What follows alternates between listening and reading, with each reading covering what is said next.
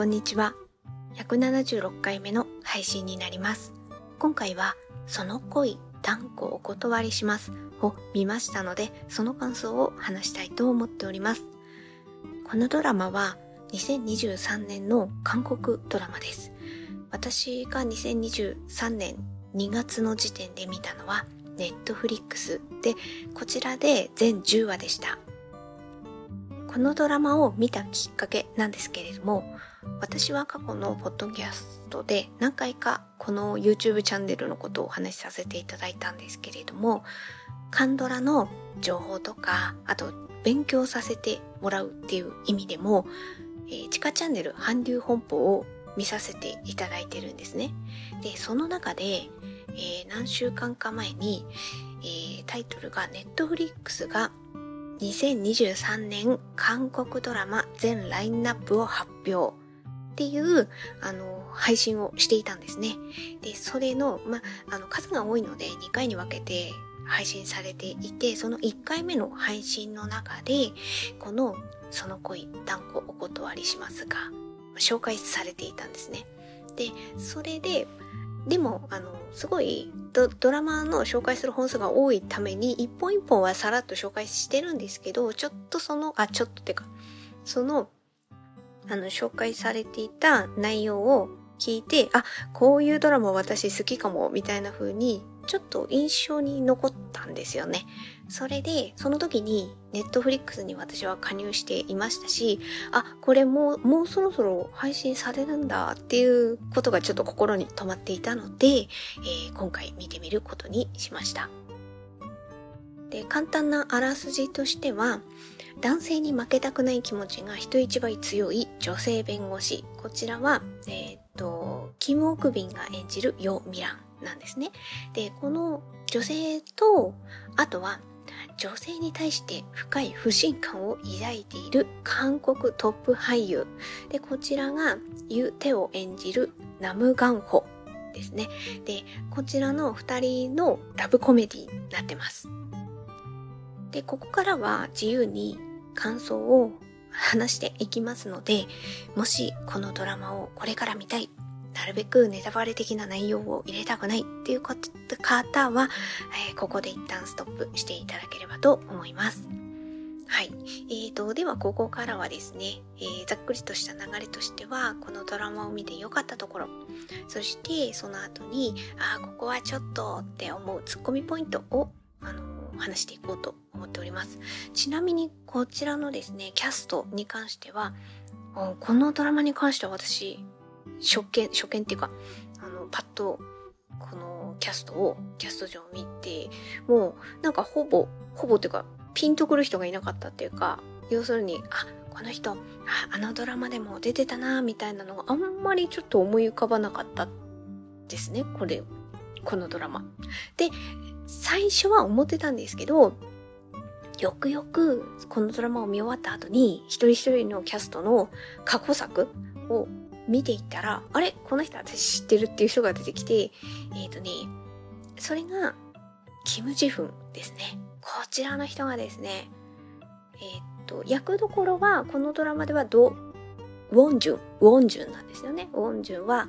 えっ、ー、と、代表なんですよ。この俳優、俳優の、あの、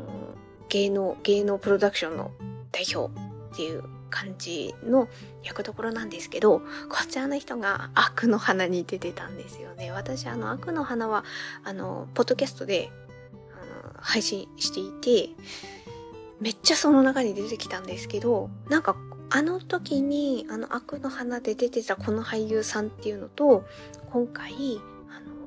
このドラマで出ているウォンジュン、ウォンジュンが一致しなかったというか、まあ髪型が違うっていうのもあるかもしれないですけれども、大体はね、あ、この人、姉に出てたってピンとくる。これ、これだけね、これだけ重要な、両方のドラマで重要な役どころをやっているのに、ちょっと気づかない不思議な感じでした。で、ここからは良かったところをいくつかポイントを挙げていこうと思っております。で、まずはですね、一つ目は、短い、サクサク進むっていうところです。で、あののさっきも言いましたけれども、ネットフリックスの配信で全10話なんですよ。だいたいカンドラの、あの、何話あるかっていうのは16話ぐらいが多いんですよね。で、その中において10話はもう短いなっていう感じで、でも私は、まあこれは見たタイミングとかもあるんですけど、ちょうどいいタイミングでちょうどこれ見れたなっていうところがあって、だからね、なんか印象が良かったっていうのもあります。で、どの合間に見てたかっていうと、私まずはね、あの、ネットフリックスの配信のザ・グローリー、これを見た直後ぐらいだったんですよね。で、ザ・グローリーって、なんか、い、1、えっ、ー、と、第1シーズンと第2シーズンみたいなのがあってて、で、第1シーズンが何話だったかな ?8 話？あ、そうですね。あ、パート1だ。パート1が全8話。で、パート2が全8話なんですよね。で、この、今の段階では、パート1の8話が放送が終わっていて、で、私このザ・グローリーを見よう、この8話を見終わった後に、この、その恋断固をお断りしますを見たんですよね。で、ザ・グローリーっていうのは、すごいあの、もうほんとパート2も気になるようなね、作品なんですけど、内容的には復讐劇ではあるんですよね。で、な、なかなかね、ちょっとそういう、まあ、多少こう、辛くて、暗くて、でも、だからこそこれからどういうふうに、ななんていうかな、そこを取り戻していくのかっていうところは見どころではあるんですけど、やっぱしんどい部分はしんどいんですよね。で、それの、ちょうどね、パート1が終わった後にこれ見てるから、なんかね、気分を切り替えするにはちょうどよかったんですよ。で、あとは、今見てるの、イルタスキャンダルなんですよね。で、イルタスキャンダルはまだね、全部が配信されてないんですよ。えっ、ー、と、土曜、土日だ。土日で1話ずつ配信されていて、で、私が今、この収録を撮ってる時点では、14話だったかなぐらいまで終わっで、残り2話っていうところなんですよね。でもまあ、あの、その恋断固お断りしますはもうちょっと前から見ましたけれども、要するにこのイルタスキャンダルで、いや、次どうなんのみたいなところのモヤモヤ感があるところで、その合間を埋めるドラマでもあったんですよね、これが。で、あんまりこのドラマが、まあ、10話っていうところと、そんなに難しくないんですよ。頭悩ませることもないし、そんなに胸苦しくなることもないし、だから、あの、今たまたま見てたね、ドラマが、ちょっとなかなか内容がね、ハードだったり、あとはまだ、あの、配信がまだちょっと先でね、この続きどうなんだろうみたいな感じで思っているドラマを見ていたから、その合間に、を埋めてくれるドラマとしては非常にちょうど良かったってことですね。が、それが一つ。で、二つ目は、メインキャラクターがそれぞれ魅力的で分かりやすいっていうところですね。まあさっきもね、ちょっと言ったんですけれども、メインキャラクターが4人なんですよね。で、メインのカップルとしては、えー、っと、キム・オクビン演じるヨ・ミラン。で、これは弁護士。そして、ユーテを演じるナムガン・ホー。こちらは、あの、トップ俳優っていう役どころ。で、このまあ、職業的にも特徴ありますけど、性格的にもすっごい特徴があって、えー、っと、ミランは、とにかく男に負けたくないって思ってる女性なんですよね。で、付き合ってる人がいても、なんか気になる男性がいたら一晩過ごしてしまうような。で、なおかつ、あ、この人ってこういうタイプね、みたいな感じで男性のデータ収集してるみたいな感じの女性なんですよね。で、あの、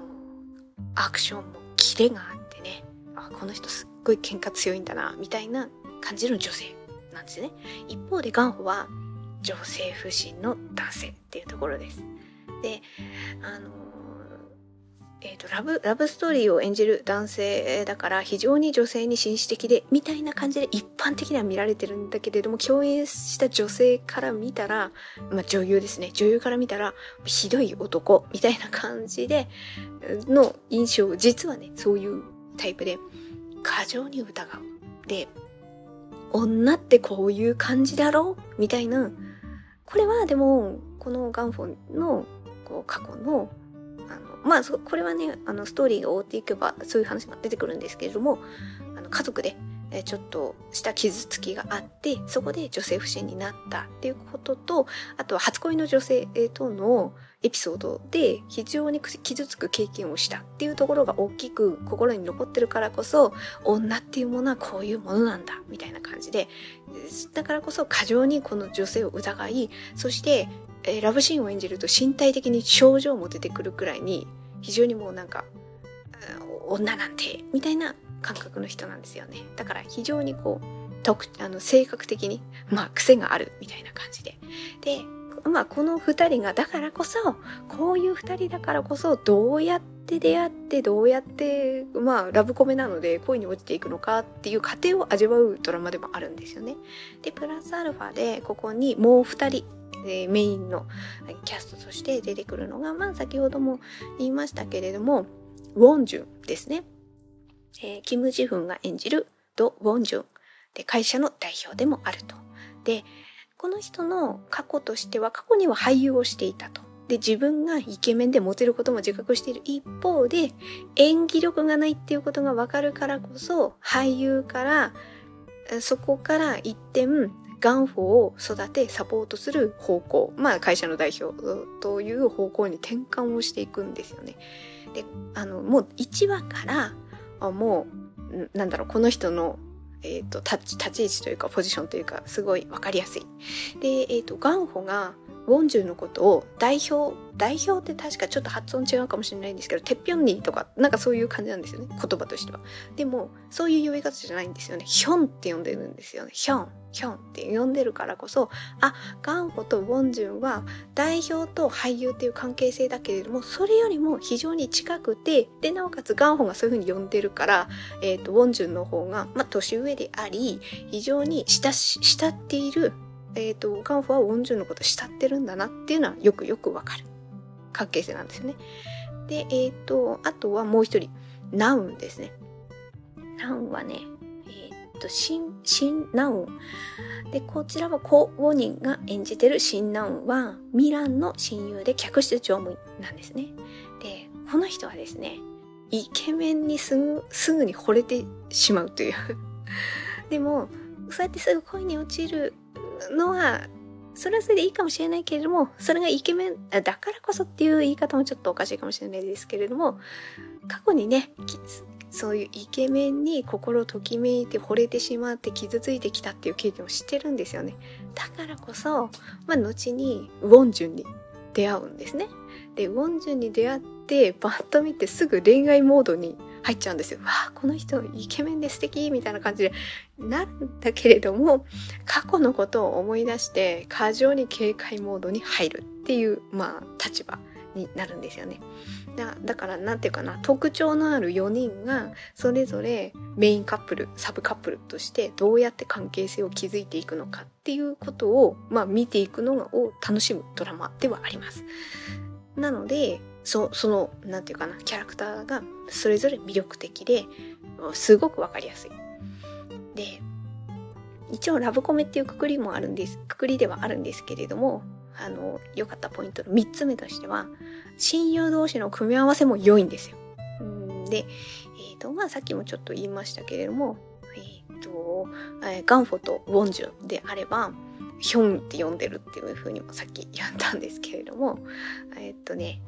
気難しいんですよ、ガンホは。だから警戒してるからね。で、ちょっと女優とトラブルを起こすから、そこをウォンジュンが上手にフォローしてるんですよ。ウォンジュンはやっぱ見た目的にもイケメンだから、あの、女の人からこう注目されるんですよね。で、だからこそこう人当たりがよくね、つな、つないでくれるんですよ。ガンホが気難しいから、そこのつなぎ役を自分がなるみたいな感じで。で、えっ、と、気難しいガンホを上手にフォローもしている。で、周りとの接点をあの、滞りなく行くように頑張ってんだな、この人っていうのが1話からわかる。そして、ガンホは、あの、女女性のことがね、過剰に疑うから、身体的にも症状が出てしまうから、でも、ラブストーリーは演じなきゃいけないし、非常にこうトップ俳優として確固たる地位を築いてるんですよ。だからこそ、やっぱそういう役どころが来るわけですよね。で、その度に、これ1話から、あ、ここのシーン見て、あ、私このドラマ好きになるかもって思ったのは、ガンホとウォンジュのキスシーンで練習してるんですよ。この練習が、ま、まあ、当たり前っちゃ当たり前かもしれないけど、マジ、マジでやってるっていうか、ああ、こう、そう、そうだよね。こういう感じでね、やっぱりね、あの、どういう風な流れで、眼差しで、体の密着感でやっていくかっていうのは、そりゃね、リハーサル必要だよなっていう、この相手役を 真面目にやってるっていう、そこ、そこの感じが、なんかね、すごいね、真面目な、ま、でもね、真面目な人が真面目にやるとね、滑稽に見えるんですよね。で、そこがすごいね、印象的だったからこそ、なんか1話から、なんかつかみが OK みたいな感じで私は思いました。で、えっ、ー、と、一方ね、えー、ミランとナウンか。この二人も、あの、なんていうのかな。ミランとナウンは結果一緒に住んだりとかするし、あとまあご飯も一緒に食べに行ったりとかするし、その時のね、親友同士の会話もね、テンポがいいんですよね。で、なおかつ、この二人って確か高校生の時からなのかなあの、知り合ったっていうか、だから同級生なんですよね。だからその時の出会いのシーンも、あの、話を追っていくことにね、ちょっと挟まれてくるから、あ、こういう感じで二人は出会って、えっ、ー、と、今に至るんだなっていうのがこう、わかるんですよね。だからこそ、なんていうかな、ナンはね、すごくね、こう、ミランのはっちゃけた感じをね、いい具合にね、フォローしたり、サポートしたり、してるんですよね。でもまあまあ、それはお互いかもしれないけれども、そのね、女性同士のね、なんか関わり合いっていうのもね、非常に清々しい感じがあっていいなっていうふうに思って見てました。だから、全体的に言えば癖が強いミランとガンホをナウンとウォンジュンがそれぞれにフォローしてんですよね。その親友同士の組み合わせ感も非常に良かったなって思います。で、えっ、ー、と、四つ目ね。四つ目は、サブカップルも魅力的。ね。で、えっ、と、ナウンの性格のところでも言いましたけど、イケメンにすぐ恋に落ちてしまうっていうところで、でも、今までの経験があるからこそ、すんごい警戒モードに入るんですよね。で、途中でね、あの、なんだっけ。まあ、ナウンとウォンジュンのシーンはそれなりに入ってくるんですよね。二人で会話するシーンは出てくるんですけれども、なんかうまくいくようで、なんか、ナウンが突っぱねてるっていうか、私がね、あ、ここ可愛らしいなって思ったのは、ナウンが、もう最初からウォンジュンのことにときめいちゃうのはあるんだけれども、でもそこにやっぱなんかね、自分が納得いかないみたいなところがあるから、わざとね、ナウンはえ、ー、と、ウォンジュンに自分のネガティブな話をするんですよ。私はこういう感じでお金に苦労している。で、そのお金に苦労したのは男の、男に、なんて言ったかな、貢いでしまったせいとか、なんかそんな感じとか、そうやって、本当だったら、あえて話さなくてもいいような自分のネガティブな話を振る、あの、するんですよ。で、これを言うことによって、なんか自分の気持ちに区切りをつけたいんだ、みたいな。でも、ウォンジュンからすれば、あの、いや、別に俺まだあなたのことを、なんていうかな。アプローチ、えっ、ー、とね、言ってないけど、なんかそんな風に私思ったのは、ウォンジュンからすれば、ナウンにアプローチもしていないのに、なんかアプローチする前に振られてしまったみたいな気持ちにウォンジュンになっちゃう。だろうなって思って。で、その会話の後に自分もいや、ナウンさんだけにそういう話をさせるのは申し訳ないから自分も言うよみたいな感じで言おうとするんだけど、ナウンは、いや、なんか希望が見えてしまう可能性もありますから言わないでくださいみたいな。そんな感じのことを言って、ウォンジュンの話も遮って去っていくみたいな感じで、ウォンジュンからしたら、な、その後ね、なんかイライラするな、みたいな感じで、ちょっとすっごい腑に落ちない感じになってるんですよね。なんか、ウォンジュンからすればナウンにまだ、まあ、好きとかそういうことを言いたいからとかっていう、ま、ま、まだ前の段階なんですよね。多分これから仲良くなってそうなるかもしれない。だから、この女性のことをもっと知りたいとか、もっと話したい、近づきたいって多分思ってるんだけれども、やめてください。来ないでください。こっちに来ないでください。みたいな。私はそれでいつもあなたみたいなイケメンで傷傷ついてきたんです。みたいなことのね、バリバリ出しまくりなんですよね。で、もうすっごいわかりやすく出しまくりで。で、そこも、滑稽であり、ナウの可愛らしさだなっていうふうにも思ったりする。で、私的な解釈としては、ナウンがウォンジュンに惹かれるのは、そりゃね、もう、それイケメンだからっていうのはもう、誰が見てもそうなんですよ。一方でウォンチャはね、ウォンチュンがナウンに結果惹かれてんのはなんでかなっていうことを考えた時に私なりの解釈としてはやっぱりナウンとウォンジュンの最初の出会いがウォンジュンにとってはインパクトあったんじゃないかなって、あ、この女性すごいなんか他の女性と違うっていう印象はやっぱあったんじゃないかなって。その時にすぐ好きとかそういうことではないだろうけれども、やっぱインパクトはあったんじゃないかな。で、これの、結局はウォンジュンとナウンがなんで出会うかっていうのは、その、えっ、ー、と、ミランとガンホのことだがあるったからですよね。これはちょっと何話か進んでいくとそういう展開になるんですけれども、えっ、ー、と、えっ、ー、と、ミランとガンホが契約恋愛をするっていう展開になるんですよ。まあ、ある理由があって。で、ウォンジュンからすれば、まあ、契約ということでの、一応契約書も交わすような感じだけれども、とはいえ、これをきっかけに、もう、かたくなに警戒心、あの、女ってこうだろみたいなガンホが、ミランと関わるように、ことによって変わるんじゃないかっていう期待もしてるんですよね。それもあって、あの、ミランとガンホの契約恋愛を進めるっていう、一応立ち位置になるんですよね。で、それをナウンが納得いかないと。あの、ミランの人生を何だと思ってんの？みたいなことなんですよね。その契約としてこうやって契約書まで交わしてるっていうことはどういうことだっていうことに、あの、ナウンはやっぱちょっと苛立ちを覚えて、えっ、ー、と、ミランにも言わず、その代表のところに、まあ、乗り込むっていう形になるんですよね。だから、あの、そこで初めて出会うっていうね。だからこう、親友のことだから、自分は納得いかないから、で、まあ、え、ー、と、ミランとナオがその時同居していたから、その契約書をたまたま見てしまったことをきっかけに、え、何これは？っていうことで乗り込んでくると。で、ウォンジュンはそこで最初は、もしかしてナオンがお金をね、あの、やっぱりちょっと追加してほしいっていうふうに思った、あ、っていうことで来たんじゃないかなっていうふうにも思ったけど、あ、違うんだと。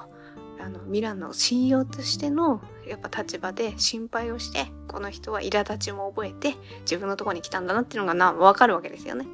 だからまあそういうところで非常にインパクトのあるこう芯のある女性だっていうふうに見たからこそ非常にあの印象に残って気になってでまあえっ、ー、とその時のお詫びとしてご飯に誘って多分そっからなんかね進むことも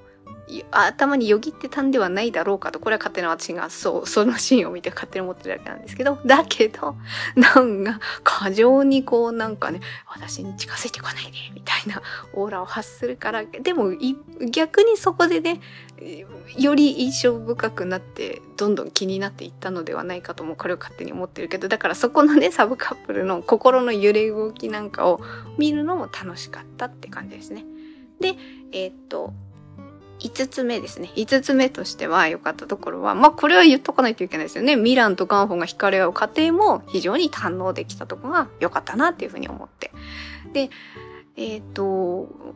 ガンホがね、やっぱりミラン、ミランはまあインパクトありますよ。あれだけ喧嘩っぽくて。で、ガンホがちょうど映画を撮影する上で、喧嘩シーンを撮らないといけない。でもガンホはスポーツっていうかまあ体鍛えてるから一般的なことはできたとしても、なんかね、優等生っぽいんですよね。動きがね。スポーツ選手っぽい。だからそこに現場監督が、アクション監督かな？うん、それが、いや、ちょっと違うぞ、それはって。喧嘩だからね、みたいなことで、それがうまくできるのがミランだったんですよね。だから、喧嘩の師匠っていうか、アクションの先生ってことかな？として、まあ、あの、並行して契約恋愛っていうことも絡んでくるんだけども、最初はアクションの先生としてミランのことを注目するっていう、そこで教えてもらうことによってぐっと距離が近づいていくんだけれども、その前に、えっ、ー、とね、ミラン、あ、ガンホがミランの、なんていうかな、こう単価を切るみたいなね。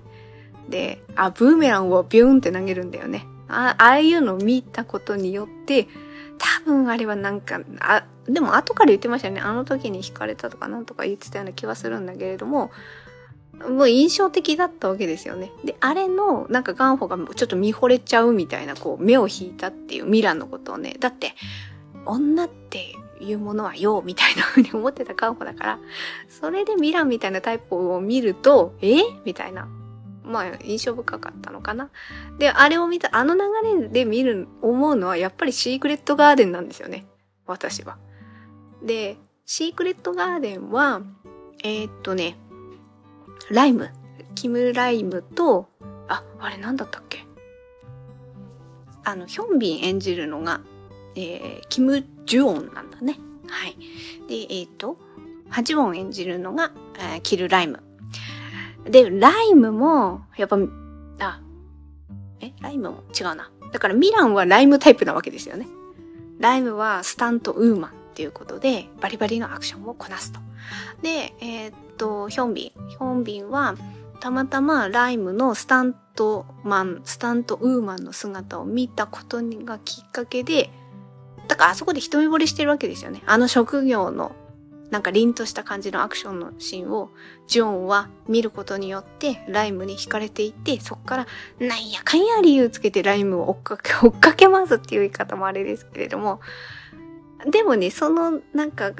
一目惚れなんだけど、それもね、ジョンはね、最初は納得いってなくって、あれですよ、ツンデレの感じでライムにキスく当たったりとかもするんだけれども、やっぱり好きなんですよね、ジョンはね。なんかもう、目がいっちゃうんですよね、ライムのことで。で、ことあるごとに会いに行く、みたいな感じがあって。で、だから、そういう感じの、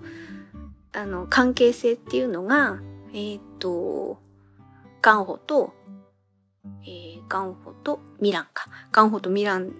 とも、あ、これはかぶ、かぶってるっていうか重なってるなって。だから、あのシーンを見た、あ、だからブーメランを投げて、えっ、ー、と、ミランが短歌切って、なんかみんなをね、なだめすかせて、その場を丸く収めるみたいなシーンとか、あの辺を見て、で、まあ、ガンホがそれを目撃してるんだけど、あの流れを見たときに、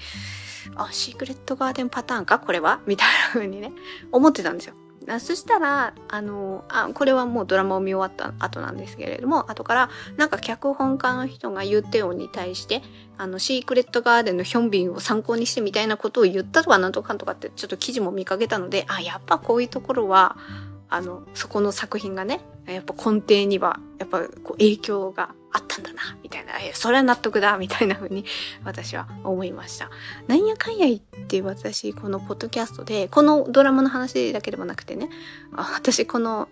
とカンドラにおいて、ポッドキャストの感想を言うことにおいて、いや、なんかシークレットガーデンの時に、みたいなことをね、言うのがね、一番多いですね。だからね、よっぽどシークレットガーデンっていうのは、いろんな作品に影響を与えてるんだなっていうのが、すごくよくわかります。でもまあ、うん、私も、なんやかんや言って好きな作品ではありますしね。あの、私は積んでる耐久レベルが非常に低いんですけれども、でもね、やっぱシークレットガーデンはね、いいんですよね。まあちょっと、あの、脱線しましたが、まあシークレットガーデンっぽいなって思ったら、あ、やっぱそういうところ参考にしてんだなっていうのがあって、で、なんか、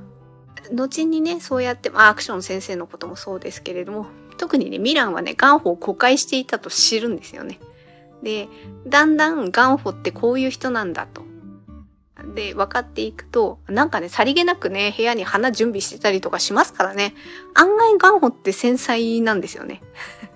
なんか神経質でブチブチ言ってる感じはありますけれども、あ、案外優しい人だったりみたいな。で、そういうとこもミラも分かっていくから、惹かれていくし、まあ、ガンホはガンホであのシークレットガーデンのヒョンビンみたいな、あ、ウォン、ウォンジュンだったかな、うん、タイプだったから、まあ、それはね、ミラに惹かれるよねっていうのも 分かるし、だからそうやって惹かれ合って、えー、っと、なんだろう。恋にね、落ちていく過程をね、非常にこれは堪能できたなっていうとこが良かったです。で、えっ、ー、と、ちょっとあの、プラスアルファで、これはワンポイント、私が気づいたとこで、これ、あえて言っとかなきゃいけないっていうとこがあって、これは、ガンホが、あの、映画を撮影するっていうところもドラマの中で出てくるんですよね。だから、ガンホが、そのノワール、ノワール映画を撮ってるシーンも出てくるんですよ。でね、多分6話だったと思うんですけど、私あの感じの映画の雰囲気を見たときに、あ、これバンカっぽいわって思ってて、いや、バンカって何っていうのは男たちのバンカなんですよ。で、えっとね、そのドラマの中でもノワール、ノワール映画に出たいみたいなことね、ガンホは憧れてるんですよね。で、その憧れてるで、監督もそういう映画を撮る、その監督の映画に出れることによってガンホはすごく喜ぶんですよね。で、これの世界観っていうのがノワールなんですよ。で、私はあれを見た時に、男たちのバンカっぽいなっていうふうに思ってたら、6話でそのシーンを撮ってる中で主題歌ね男たちのバンカの主題歌でしたね。これ気づいた人どれくらいいるかなって 思いながら。なんで気づいたかっていうのは男たちのバンカは私の推し俳優レスリーちゃん香港映画の俳優ねレスリーちゃんが出ている。と出ていたドラマあドラマじゃない映画ですね男たちのバンカーはまだねでもレスリーがねまだまだこう、駆け出しでもないかな。30代前半の時だったよね、あれはね。で、まあ劇中歌でその、あの歌がね、あ、なんかね、時代感感じる曲だと思います。あの、そのドラマの中で流れてくる時にね。それはレスリーの歌です。もう声聞いて、あれ？これレスリーの歌じゃない？って思って、で、やっぱ調べてみたら、あ、やっぱ男たちの番歌だなって、なんかそれをね、絶対あの、あの、まあ、ドラマの中でね、映画を撮ってるシーンとしては、いや、バンカーをイメージしてんじゃないかな、みたいな風に思ったら主題歌でも撮ってるから、あ、やっぱそうだな、みたいな風に 私は思って、で、男たちのバンカーっていうのは香港ノワール映画って言われていて、いや、香港ノワールって何よっていうことを私ちょっとね、調べたんですよね。で、えっ、とね、これを調べると、香港製の犯罪映画のジャンルの一つです。で、この言葉は1986年に公開されたジョン・ウー監督の男たちのバンカが日本で配給される際に作られた造語だと言われています。香港ノワールの特徴は裏社会や暗黒街を舞台にしたストーリー、男同士の友情と裏切りを描くドラマ、激しい銃撃戦や格闘戦などアクションシーンなどです。みたいなことが書いてありましてですね。まあまさにあのガンホが出ていた映画っていうところがこの特徴と、まあ、ぴったり一致してますよね。なんとなくね、裏社会、暗黒街、男たちの友情、裏切り、アクションシーンみたいなところがね、満載で、で、なおかつ、やっぱり男たちのバンカーの主題歌も使われていたから、あ、やっぱ香港のワールをイメージした、だからまあ男たちのバンカーをイメージした映画であり、そういう世界観をガンホは憧れていて、で、ラストの、ラスト、ん、一番最後のところでも、あの、代表のウォンジュンが、あの、映画を作ろうとしてるんだって言った時に、ノワール映画みたいなことも言っていて、で、いや、誰が出るんだ？みたいな感じで、ガンホもすんごい出たそうな感じの、あの、反応をしていたっていうところがあるから、なんかね、ガンホってね、あの、はり、はさりげなく花を準備するような繊細な面も実はありつつも、どこかでは男臭い感じを、の憧れをね、抱いているところもあると、そういう両面もあるんだな、みたいな風にちょっと思って見てました。はい。ではね、ここからはね、ちょっとね、ここがちょっとみたいなツッコミポイントは、でもあん、まあんまりないというか、でもまあ言っておかなきゃな、言っておかなきゃなっていうか、えっ、ー、とね、えこれはね、まあ、ラブストーリーの定番といえば定番なんですけれども、なんとなく二人がいい感じになった後に何か一悶着があって別れてしまうっていうのは、どの韓国ドラマにおいてもありがちありがちで、まあそれを踏襲しているところもありまして、で、出てくるんですよね。そういうところが。で、これはやっぱりミランが、えっ、ー、と、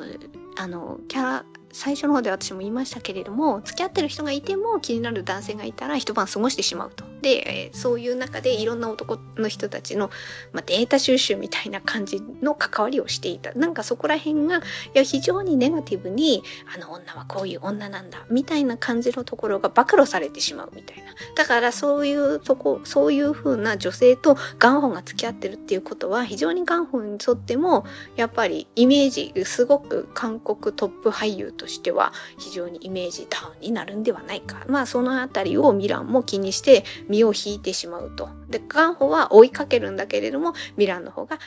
え、結果離れてしまうっていうところ。そういうストーリーになっていくんですですけれども、まあ、うん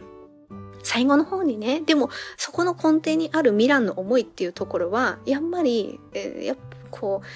男の人たちによって傷ついてきた女の人もいるわけで、結果、ミランはそういう人たちに、まあ、なんていうかな、その腕でね、腕でね、なんか落とし前をつけていくみたいな感じのところもあるんですよ。そういう側面もあるんですよ。だからそこで非常に救われた女性がいて、その女性たちが声を上げたんですよね。いや、でもミランは、あの人はこういう感じでしてくれたんです。付き合ってる男性がいて、これだけ自分は傷つけられましたけれども、そこにミランがあ現れて、えー、こういう感じでしてくれたんです。だから私も救われました。みたいな女性が非常に多いから、そ、そういう側面が出てきたことによってイメージが回復して、だから、あの、ガンホと、まあ、あの、また戻れるみたいな流れになるんですよ。まあ、それはその流れは確かにあなるほどなと思いつつもでもここにの矢面に立つっていうか結果その声を要するに非常にネガティブなところがえっ、ー、と非常にあこの人ってでもそういう素敵なところがあるんだっていうふうに覆るわけですよね。で覆るところのなんかね声が届くのってやっぱ男の人の声になっちゃうっていうところのそこがね私腑に落ちなかったかなやっぱり。あの、ほら、ミランの元彼が結局、えっ、ー、と、今、今、今だからこそですよね。あの、多分 YouTube の暴露系の YouTube のチャンネルに顔出しをして、ミランの元彼が現れて、いや、彼女はこういう人なんです。あの、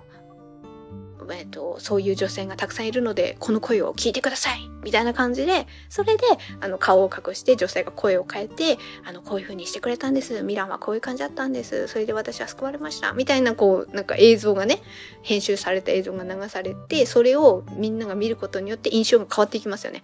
あの構造が、なんか、ちょっと、多分ここれをね、題材にしているこ、ちょっとジェンダーの問題をが絡んでくるわけですよねここにね。あやっぱりなんかまず声が届くのって女の人がいくら声上げてもやっぱり男の人が出てこないと声って拾ってくれないんだなみたいな なんていうかこの私のこの説な説なんていうかなえ例えばねあちうまくこれ説明するのすごいこうジェンダーの問題になるとすごい私ってねなかなか説明するのがね非常に、怖いんですけどでもまあなんとなくこういう構造と似てるなって思うのは例えばですけど選択的夫婦別姓の問題があったとするで選択的夫婦別姓において選択的なはず、えっ、ー、と、どっちのせいにしてもいいはずなのに、結局、構造的に女の人の方が、あの、名字を変えるケースが多いですね経過的には。でそのことによって非常に女の人たちが今の社会背景と考えると非常にそれが難しい。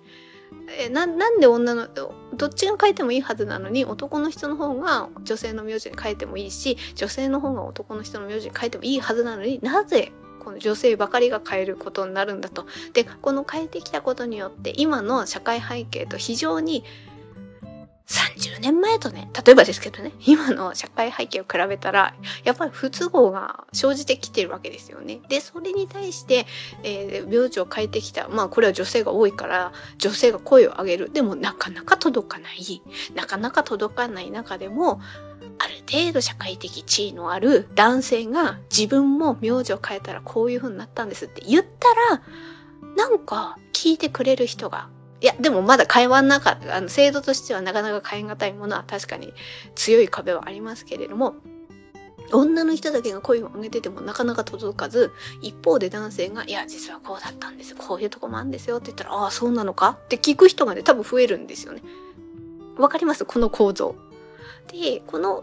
ミランっていうのは、こういうとこにも納得いかなかったわけですよね、多分。あの、ミランの高校生、あ、違う、小学生の時のエピソードか。なんか、あの通学路みたいなところにね、えっ、ー、となんか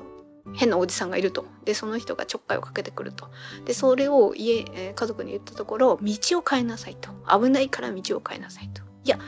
でもそこにはミランは納得いかないわけですよね。なんでそのおじさんが悪いのにこっちが変えなきゃいけないの？みたいなことになってミランは体を鍛えておじさんをやっつけるっていうね。だからもともとそういうのがベースにある女性ですよね。ミランっていうのは。だけどなんでこっちが変えなきゃいけないのっていうところに上がってきた女性ですよね。で、その上がってきた背景のある女性が、結果身を引き、身を引くけど、それがまたカムバックできるきっかけっていうのは、男の人が、いやいや、彼女は本当はこういう人なんですよ、みたいな男の人が矢面に立つことによって、ああ、そうだったんですね。彼女は本当はこういう人だったんですね、みたいな感じ？その、結局その構造に組み込まれちゃってるわけですよね。あの、で、女性側は、で、あれが私想像すると、例えばね、あれは YouTube の番組に出てきたのはミランの元彼っていう男性だったんですよね。で、例えばね、いや、私、声出し、あ声上げてもいいです。あの、顔出ししてもいいです。YouTube の番組出てもいいですっていう、もし女性がいたとして、女性が来て、で、あ、こういう感じだったんで、私はこういう過去がありました。で、他にもいるんです。この映像も見てくださいって言って、あの、ミランの元彼的なポジションを女の人がやったらね、多分違ったと思う。これが切ないっていうか、これはね、このドラマのせいではないんだけども、そういう行動が、なんだろうなって。なんか元彼の男性が言うから、あ、そうだったんですね、みたいな。なんかそういう流れになっちゃったんです。で、多分あそこに一方でそういう経験をしたんですって女性が出たら、その女性の過去のネガティブなことがね、やいのやいのね、あのネットの中でいろいろ暴露されて、結局そのなんか、流れも変わんなかったんじゃないかなってなんかすごい思っちゃうんですよね。でさっきも言ったようにミランはそういうところがなんで女の人ってこういうふうにしなきゃいけない？でそれにそのレールに乗っていった方がいいっていうふうに思わされるところをすごいこう壊していやそれは納得いかないって言ってきた女性なのに結局ミランがカムバックできるの。まあガウンガウンじゃねえや。ガンホだ。ガンホと、結局はまたね、付き合えるようになるっていうところは、男の人がね、こうやってね、矢面に出てきてね、ここだったんですって言ったからなのかっていうところの、このなんかすごい説明難しかったんですけど、そこがね、私はね、非常に複雑だったなっていうところ。そう、矢面に立つのが男性であるからこそ、丸くその場が収まったっていう、この構造に、なんか非常にそこが複雑だったなっていうふうに思いました。はこれが1点。あともう一つは、ウォンジュンとナウンかな。で、すごい可愛らしいカップルであり、カップルになった。一方で、私はカップルになった後の二人の様子をもっと見たかったんですよ。これ、あの、二人のシーンはあるんですけれども、それはなんかこう突っぱねつつ、なんか歩みをなんかね、また距離近づけつつ、でもまたナウンが突っぱねるみたいな感じだったわけですよね、付き合う前っていうのは。で、やっとそこで思いが、まあ付き合いましょうみたいなことになった後の二人の様子って、その後になんか今度、あの、ウォンジュンさんが、あ、ナウンがね、あの、今度ウォンジュンさんがうちのなんか家族に会いに来てくれんのみたいなことをミランに言うっていうそのシーンだけなんですよね。なんか、ミラン、じゃないや、ナウンとウォンジュンが二人でカップルか、カップルになった上での会話ってないんですよね。あれをもうちょっとワンシーンでもいいから、なんか、あこんな風に二人は今感じになっていい感じになったんだね、みたいなところちょっと見えるシーンが、私はちょっと最後の方に欲しかったなっていう、カップルになった後の二人の様子をもっと見たかったなっていうとこが、ここがもうちょっとっていうツッコミポイントでしたね。はい。いやまあまあ、でもなんかいろいろ言いつつも 言いつつも、